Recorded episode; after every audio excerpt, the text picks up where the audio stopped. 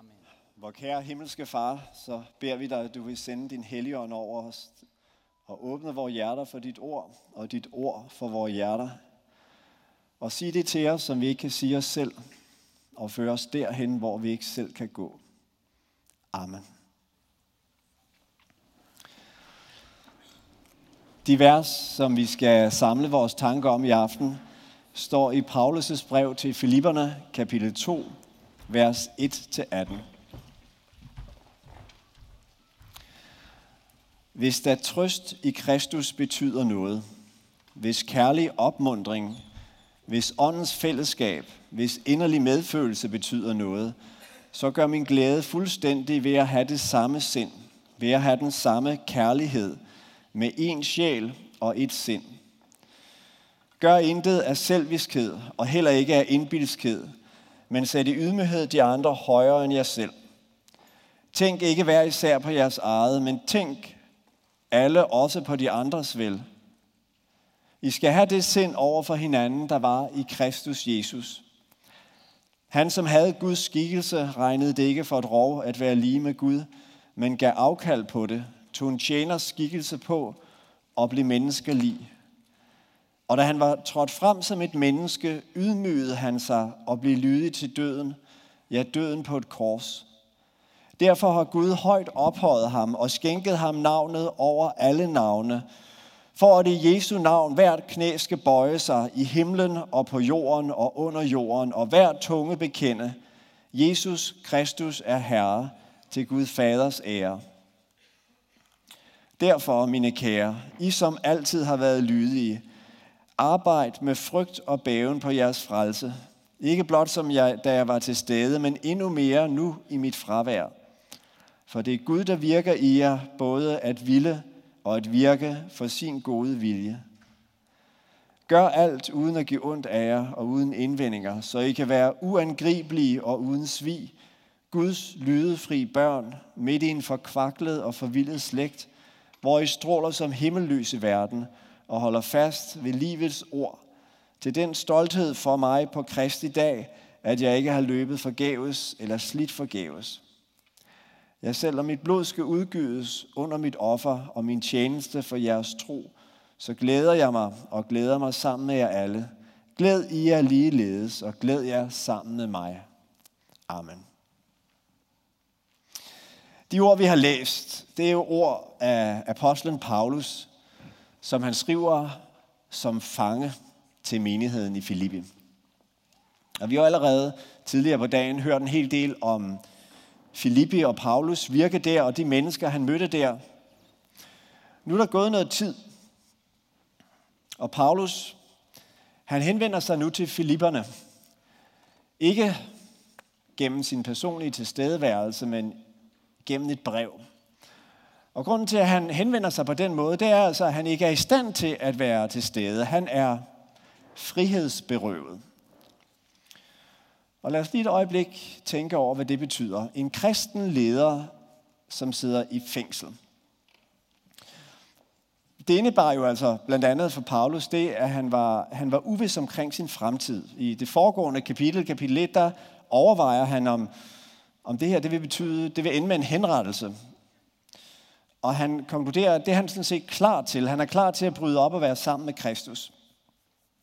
Men der er også en anden overvejelse, som spiller ind for Paulus, når han reflekterer over sin situation som, som fange, som frihedsberøvet, og det er, at når han er frihedsberøvet, er han sat uden for indflydelse.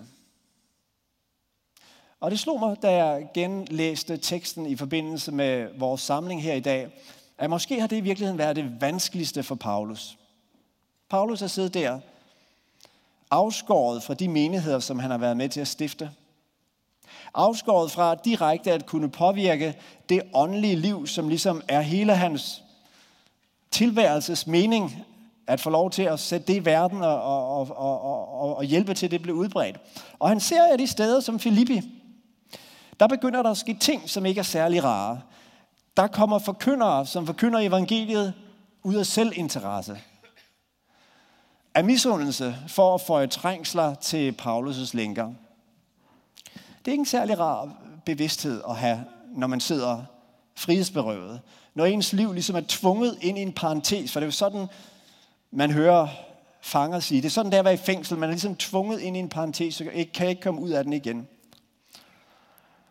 Men, men noget af det karakteristiske ved Paulus' brev til Filipperne, det er, at det er båret af en ganske særlig mildhed og generøsitet. Om de mennesker, som forkynder evangeliet af egen nytte, siger han, men hvad? Guds ord bliver der trods alt forkyndt. Og om menighedsmedlemmerne, der siger han, jeg er vis på, at han, som har begyndt sin gode gerning i jer, vil selv fuldføre den ind til Jesu Kristi dag. Det er kun ret af mig at tænke således, for jeg, I er altid i mine tanker og i mit hjerte. Hvoraf kommer denne hellige ubekymrethed hos Paulus? Jeg kunne godt tænke mig, at vi i aften skulle prøve at komme på sporet af den. For jeg tror, at den er en væsentlig del af nøglen til hans særlige apostoliske myndighed. Denne hellige ubekymrethed, samtidig med, at han er så dybt engageret øh, og, og så omsorgsfuld over for sin, sin menighed, så har han denne indre ro, hvile, glæde, midt i det alt sammen, som får ham til at skrive dette glædens brev fra sit fængsel. Og jeg kunne tænke mig, at vi lige skal gå en lille omvej. Jeg kunne tænke mig at, at vise jer et billede af en magtfuld kristen leder. Det kommer her. Se godt på ham. Han hedder, eller hed, Innocent den 10. Og maleriet stammer fra 1660, og maleren hedder Velázquez. Jeg har læst, at der er nogle kunsthistorikere, der mener, at hvis man skulle lave en top 10 over kunsthistoriens portrætter, så vil det her helt sikkert være på den liste. Og jeg forstår dem godt. Jeg synes, det er et maleri, som videregiver den her fornemmelse af fænomenet innocent. Se på ham. Han sidder i sin tronstol iklædt noget, der minder om kongeligt purpur. Hans, hans hænder, de hviler ud over armlænet. På den ene hånd har han en signetring, hvormed han kan øh, signere øh, de edikter og buller, som han udsender. Han var en meget magtfuld mand. Han var inkvisitionsleder. Han havde kontrol på kirken. Han var også magtfuld i den forstand, at han var inde i en masse politiske kontroverser. Der var spændinger mellem Venedig og Rom, og han førte Roms sag igennem med stor dygtighed og magt. Og hans blik, ja, sådan en, en anelse undvigende. Man har sådan fornemmelsen af, at han spørger sin tilhører, hvad er du ude på? Eller sin tilskuer, hvad er du ude på? Og lad, lad os så et øjeblik se en fortolkning af dette berømte portræt, som er lavet 300 år senere øh, af den engelske øh, kunstner Francis Bacon i 1953. Man, man kender motivet, men helt, for, helt forvandlet er det, helt forvredent. Jeg forestiller mig, at det her det skal forstås som en slags åndelig røntgenbillede af det første. Ikke sandt? Det kongelige purpur er skiftet ud med lilla.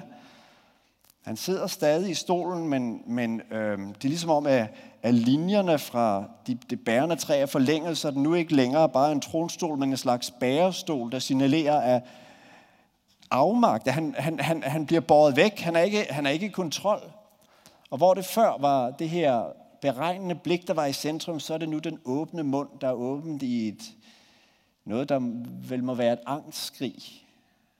Hans hænder hviler ikke længere roligt, kontrolleret på øh, armlænet, men de krymper sig, fingrene krymper sig sammen øh, i hånden.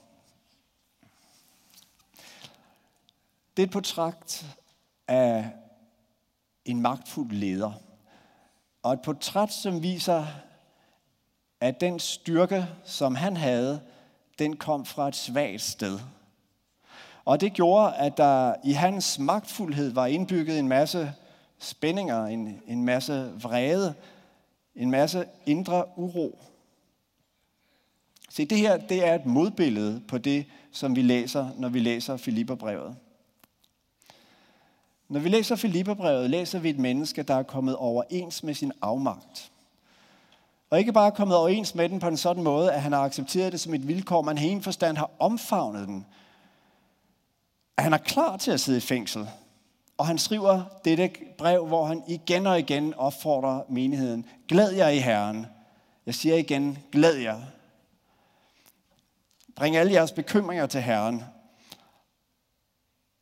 Og lad Gud Kristi fred, som overgår al forstand, bevare jeres tanker og hjerter i Kristus Jesus. Denne hellige ubekymrethed hos Paulus. Lad os så se lidt nøjere på den tekst, som vi læste sammen. Temaet for i aften er jo, I skal have det samme sind. Og det her udtryk samme sind, det går jo igen i teksten. I det første vers, vi læste, tales der om, at I skal, I skal have øh, det samme sind, og I skal have et sind og en sjæl. Og så et par, et par vers længere nede, så læser vi så om det her sind, at I skal have det sind, som var i Kristus Jesus. Altså, der er forskel på ligesindethed og så det samme sind. Vi har i formiddag hørt om, om miljøer, og miljøer blev nærmest defineret som øh, grupper af ligesindede. At være ligesindet, jamen det bliver man, når man har en fælles kultur, et fælles sprog, og øh, når, når man i en forstand har en, en indforståethed, der gør, at man let finder sammen, og det er forholdsvis ukompliceret og danne fællesskaber. Men når vi ser på de første kristne fællesskaber, så var det ikke fællesskaber af ligesindede. I discipleskaren var der for eksempel Matthæus eller Levi, tolleren, og så var der Simon Zeloten. De har repræsenteret to, hvad skal man sige, mentaliteter, miljøer i samfundet, som var ganske uforenelige. Den ene revolutionær, som var klar til at bruge magt til at omstyrte romernes herredømme. Øh, den anden i romernes tjeneste, øh, en, en øh, pengebegærlig opportunist, der brugte romernes besættelse som en anledning til at øge sin private formue. Eller tænk på menigheden i Filippi. Vi læste jo tidligere fra Apostlenes Gerning, kapitel 16, om disse tre mennesker, som blev en del af menigheden den religiøse kvinde, den undertrykte slaven og embedsmanden, øhm, øh, øh, fangevogteren. Det har været tre personer, som ikke umiddelbart ville have fundet sammen, hvis det ikke var for Kristus. Men det er netop det, der er miraklet. Det er det, der er opgaven. Det er det, der er det ganske særegne ved det kristne fællesskab, at det bringer mennesker sammen, som ellers ikke ville have fundet sammen. I skal ikke bare tænke på jer selv, men også på de andre. I skal agte de andre højere end jer selv. Det er ikke nogen let opgave at gøre det, som Paulus siger opfordrer menigheden til. Det er faktisk en opgave, som er, er kompliceret. Og den er kompliceret også på den måde, at vi ligesom på en måde mangler redskaberne til at gribe den rigtige an. I kender sikkert historien om den unge mand, der havde været til et øh, kristligt møde, hvor der var blevet talt om betydningen af at elske sin næste og træde tilbage i ydmyghed og lade sin næste komme til osv., så skal han hjem fra mødet og skal med bussen. Og der er kø for en busstopstedet, og da bussen kommer, så kan alle enhver se, at der ikke er plads til alle dem, der står ved busstopstedet inde i bussen. Så de maser frem for at komme til, og det gør han også selv. Og så lige med det slår det ham, nej. Jeg må huske, hvad jeg har hørt. Jeg skal ikke bare mase mig frem, jeg skal træde tilbage og lade de andre komme til. Så han træder tilbage og lader de andre komme til. Og så står han der bag os i køen og ser de andre trænge sig frem. Og så lige pludselig kommer der en ny tanke i hans sind. Hvor er det dog uselt af dem. Bare sådan at trænge sig på, uden at respektere hinanden. Ikke sandt? Og, og, og lige med et i hans forsøg på at sætte de andre foran sig selv, så har han i virkeligheden, så at sige, i anden potens hævdet sig selv som den, der står forrest i køen. Ikke i den fysiske kø foran bussen, men i den moralske kø. Og er han så kommet et skridt videre? Nej, tværtimod. Han har taget et langt skridt tilbage. For det, der er sket, er i virkeligheden, at den her tendens til hele tiden at sætte sig selv i centrum og sætte sig selv over de andre, den har fået endnu dybere sæde i ham. Præcis gennem hans forsøg på at undvige den. Det er sådan, vi mennesker er fanget. Og det er derfor, at den opgave, som, som Paulus her giver os, det er ikke en menneskelig mulig opgave. Det er derfor, han ikke bare taler om ligesindighed, men om Kristi sind. Om at det, der skal til for, at den forvandling sker, det er ikke noget, vi producerer i os selv. Det er noget, som Kristus lægger ind i os. Kristi sind. Det sind, der agter de andre, giver sig hen for de andre. Der er en ganske særlig, et ganske særligt vidnesbyrd, der hvor det manifesterer sig. For et par år siden havde vi i Apostelkirken en interessant oplevelse. Vi fik en henvendelse fra en fotojournalist i lokalområdet, som gerne ville lave det, der hedder en fotofeature om Apostelkirken til Samvirkebladet. Og øhm, så han ville op i kirken og ville have en snak med mig og spurgte lidt til, hvad der foregik i kirken. Og jeg prøvede sådan at fortælle det med pastoral stolthed. Alt, hvad der foregår, hvor mange der kommer, og hvor mange asylansøgere og indsatte. Og, og jeg kunne mærke på ham, at han sad og lyttede med sådan en... Øhm, altså, han var ikke interesseret i salgstaler. Og, øhm, og så spurgte han, om han kunne få lov til en uges tid ligesom at, at, at leve med i menighedens liv og se, om der var noget, som interesserede ham. Og det fik han lov til. Og det, som interesserede ham, var faktisk ikke nogen af de ting, som jeg havde forudset. Det var en lille detalje. Det er sådan, at ved gudstjenesterne er der mulighed for, at man kan skrive en bøn. Den bøn kan man lægge i en krukke, og de bønder, som bliver lagt i krukken, vil så blive læst op til de daglige morgenbønder mandag til fredag kl. 8 om morgenen. Den mekanisme, den fascinerede ham. For han så mennesker, der kom og var tynget af et eller andet, og skrev nogle ting ned på papiret, lagde det ned i krukken, og så blev krukken tømt, og den blev foldet ud i, i bøn, og, og, og de her ting blev lagt over til Gud. Og den mekanisme, den fascinerede ham. Og det er jo netop det med at bære hinandens byrder. At, øh, at fællesskabet bliver øh, et sted, hvor øh, der bliver indbygget nogle, nogle muligheder for, at, øh, at den mekanisme med at, at være der for hinanden bliver tydeliggjort også igennem bønden. Så kommer her i Filipperevs teksten den vidunderlige Kristus-hymne, som vi allerede har været inde på tidligere i dag, som jo altså formodentlig er et stykke urkristen liturgi. Måske noget af det ældste, vi overhovedet har i vores Nytestamente. Måske et af de første udtryk for lovsang i øh, menighed. Paulus han bringer det til os i en sammenhæng, som handler om enhed i menigheden. Og så siger han, I skal have det sind, som var i Kristus Jesus. Og så beskriver han det sind. Og det er jo en vidunderlig tekst, der man kunne, man kunne stande sig op ved mange ord i den tekst og, og ligesom finde indgange til at forklare hele frelseshistorien. Men der er et enkelt ord, som jeg gerne i aften vil have, at vi skal stanse op ved, og det er ordet rov. Der står, han regnede det ikke for et rov at være lige med Gud.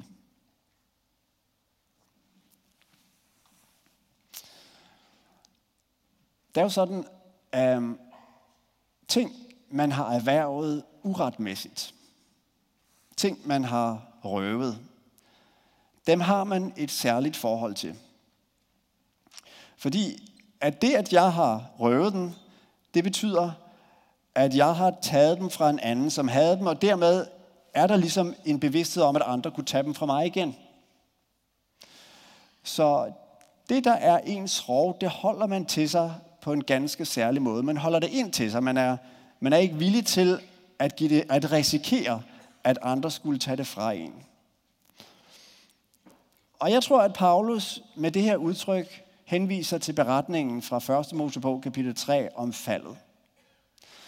Hvor slangen jo siger til Adam og Eva, eller til Eva i første omgang, hvis de spiser af træet til kundskab om godt og ondt, så åbnes jeres øjne, så I bliver som Gud til at kende godt og ondt. Og de spiste, og i en forstand, så blev de som Gud.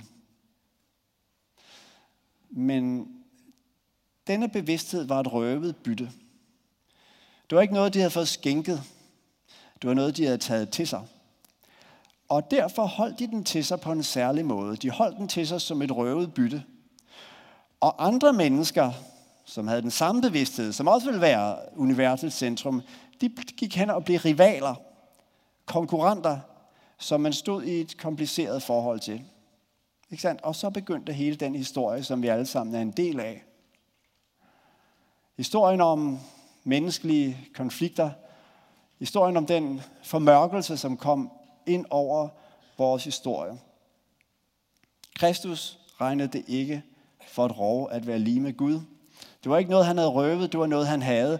Og derfor kunne han give sig hen, han kunne ydmyge sig selv, han kunne blive et menneske. Det var hans generøsitet. Det er den samme generøsitet, vi møder hos Paulus fra fængslet. Han holder ikke sin autoritet ind til sig. Han holder ikke filipperne ind til sig og, og, og, og frustreres over, at han ikke længere har dem i sin magt. Han er generøs. Han giver det fra sig. Det er ham ikke et røvet bytte. Og hvordan kan han gøre det? Det kan han gøre, fordi han har en dyb bevidsthed og tillid til, at det her er ikke mit værk, det er Herrens værk. Han, som har begyndt sin gode gerning i jer, han vil selv fuldføre den indtil vor Herre Jesu Kristi dag.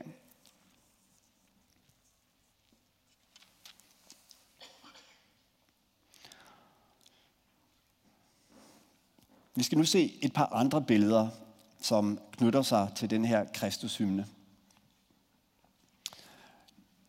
Det første billede er et øh, berømt historisk billede, som forestiller Napoleon på vej over alberne. Det er et billede, som stammer fra 1901, og det er en slags propaganda. Det er malet af Jacques-Louis David, og malet i fem forskellige eksemplarer, som Napoleon sørgede for at få placeret strategiske steder i det europæiske kongehuse, som en slags markør af, hvem han var. Hvis man ser efter, så nede på klippen står der indtegnet et par øh, navne på andre berømte herrefører, som, krossede, som, som øh, krydsede alberne. Charlemagne og øh, hvad hedder den store romerske med elefanterne? Hannibal. Øhm, han sidder selv på sin øh, hængst, der stejler. Hans ene hånd er i en øh, handske, og med den styrer han hesten. Den anden er fremstrakt fremad, vender fremad, og i baggrunden, der ser man så de her soldater nederst, lige over klippekanten, som er på vej med deres store maskinel og øh, kanoner op over alberne. Man fornemmer, hvordan de hæver sig som en modstand foran ham, men man er også klar over, at intet kan stande Napoleon Bonaparte på hans vej mod verdenserobringen. Sandheden var en anden. Sandheden var, at Napoleon Bonaparte, tre dage efter at soldaterne var reddet over alberne, selv rider på et muldyr. Altså, knap så heroisk. Men, men Napoleon havde brug for den her hvide hest på billedet. Prøv at forestille jer et øjeblik, at den her hest vil skifte ud med et æsel eller et muldyr. Lige pludselig vil Napoleon blive en komisk figur. Fordi den magt, som han har, den lader sig ikke forene med et æsel. Den kræver sin hængst. Lad os nu se det næste billede, som er en kristen gammel mosaik, der forestiller Jesus, der rider på sit æsel ind i Jerusalem. Atmosfæren er en helt anden. Han er meget tættere på menneskene. Øhm, der er nogen, der siger til ham op fra et træ. Andre står i umiddelbar nærhed og øh, byder ham velkommen. Sådan var Kristi indtog i Jerusalem. Og i en vis forstand, så kan man sige, at det at være Kristi tjener, det at ville bringe ham med, det er at være et sådan æsel. Det var ikke fordi Kristi majestæt var mindre end Napoleon Bonapartes, tværtimod. Men der er noget ved Kristi magt, den udtrykker sig på en anden måde. Den udtrykker sig gennem modsætning. Den fuldendes i magtesløshed. Og derfor var æslet det dyr, som var naturligt for Kristus at ride ind i, ind i Jerusalem på, da han skulle øh, gå ind i sin store tvekamp med, med mørkets magt. Som en af kirkefædrene har sagt, vores afmagt er ikke grænsen, men forudsætningen for Guds almagt. Danmark har brug for Jesus. Det er det, som er temaet, som samler os i de her dage. Verden trænger til Kristus. Det er i og for sig ikke noget nyt. Sådan har det altid været. Men det er noget, vi har brug for at minde hinanden om. At det er Kristus, verden har brug for. At det ikke først og fremmest er kristne værdier. Det er heller ikke først og fremmest en styrket kirke på jorden.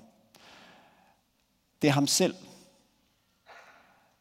Og det er ikke Kristus som, hvad skal man sige, ham som øh, kommer og giver en dybde dimension til verden, eller en, en åndelig ressource. Det er Kristus som verdens lys. Det er blevet mørkt i denne skønne verden. Og uden Kristus famler vi i mørke og ender i mørke. Og derfor har vi brug for Kristus. Derfor har verden brug for Kristus. Derfor har Danmark brug for Jesus. Men brug. Ikke i den forstand, at der er et behov, der skal opfyldes. Kristus lader sig i en forstand ikke bruge. Når Kristus møder et menneske og kalder af det, så tager han det i sin besiddelse. Så er det ikke os, der bruger Kristus, så er det ham, der bruger os.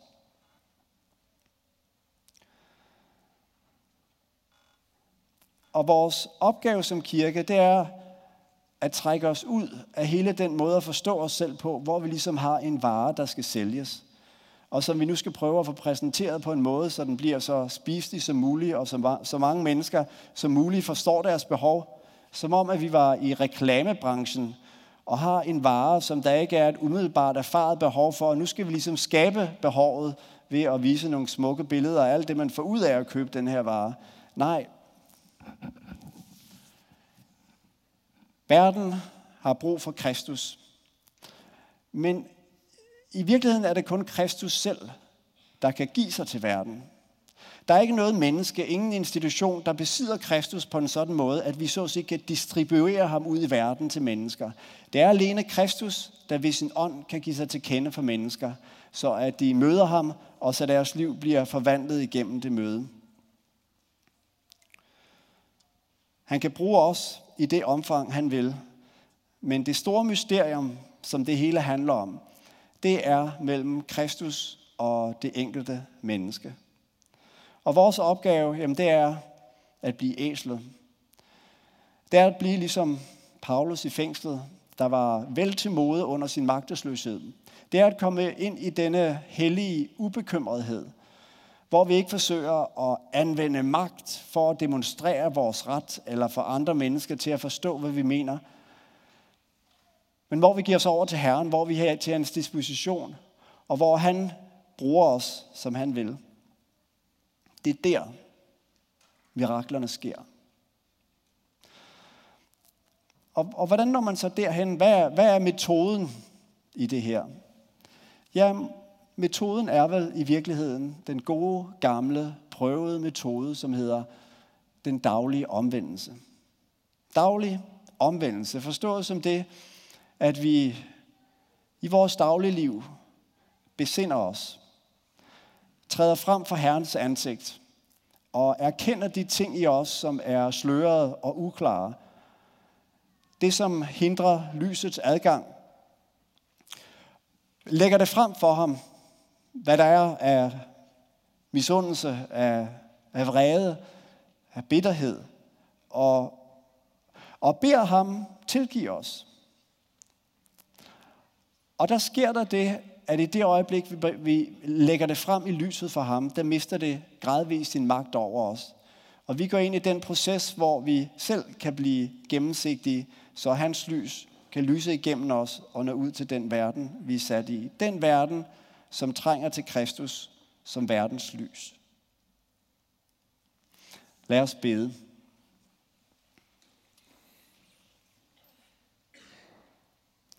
Herre Jesus Kristus, vi takker og lover dig, at du kom.